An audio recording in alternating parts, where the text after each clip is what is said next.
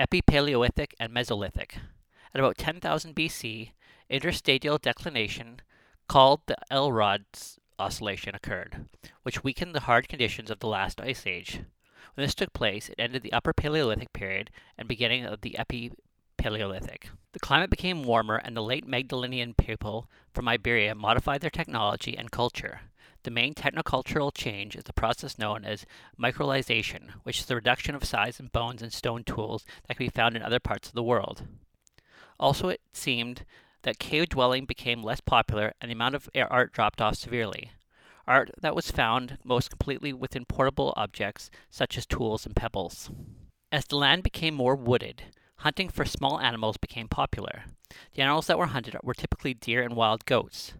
The cultivation of seafood also became important to the diet as well.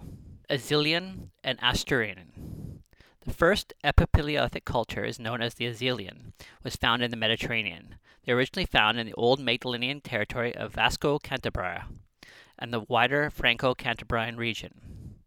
Eventually, they expanded to parts of the Mediterranean Iberia as well, showed evidence of a much warmer climate as well as thick woodlands. Large herd animals soon became replaced with smaller and more elusive forest dwellers.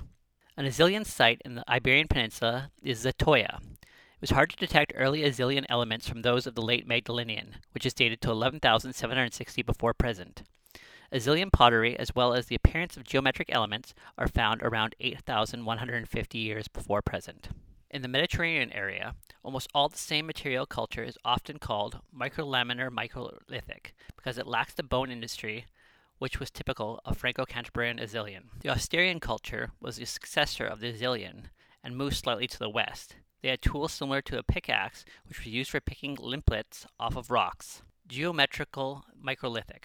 The Sauveterrian and the Tardenoisian cultures appear from the north, which has been known for the geometrical microliths in the Rhine Danube region.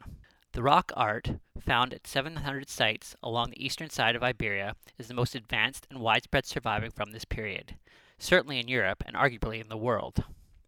It is strikingly different from the Upper Paleolithic art found along the northern coast, with narrative scenes with large numbers of small, sketchily painted human figures, rather than superbly observed individual animal figures that characterize the earlier period. The most common scenes by far are hunting, and there are scenes of battle and dancing, and possibly agricultural tasks and managing domestic animals.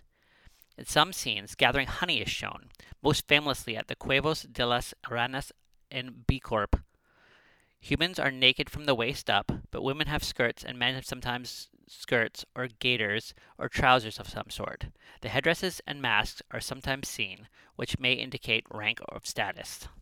Thank you for watching and or listening to this episode. We have only two more prehistoric episodes before the real fun begins. We have the Neolithic and Chalcolithic left, and then we get into the Bronze Age. Please like, subscribe, and share these videos. Check back often, and I'll try to get pushing out more episodes every day. Take care and keep on traveling.